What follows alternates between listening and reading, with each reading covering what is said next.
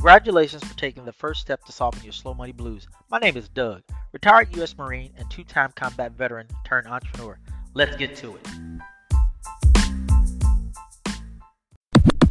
Kelly was on top of the world. Her career was blossoming, and she was on track to achieve her annual goals. She just got married, and she and her husband were planning to start a family. Like a bombshell, boom! The pandemic changed everything. Let's get personal. Kelly was furloughed, and her husband was laid off and knew she had to do something quick. The solution? Start her very own business.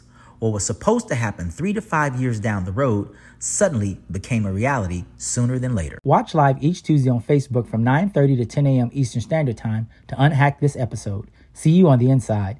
Doug.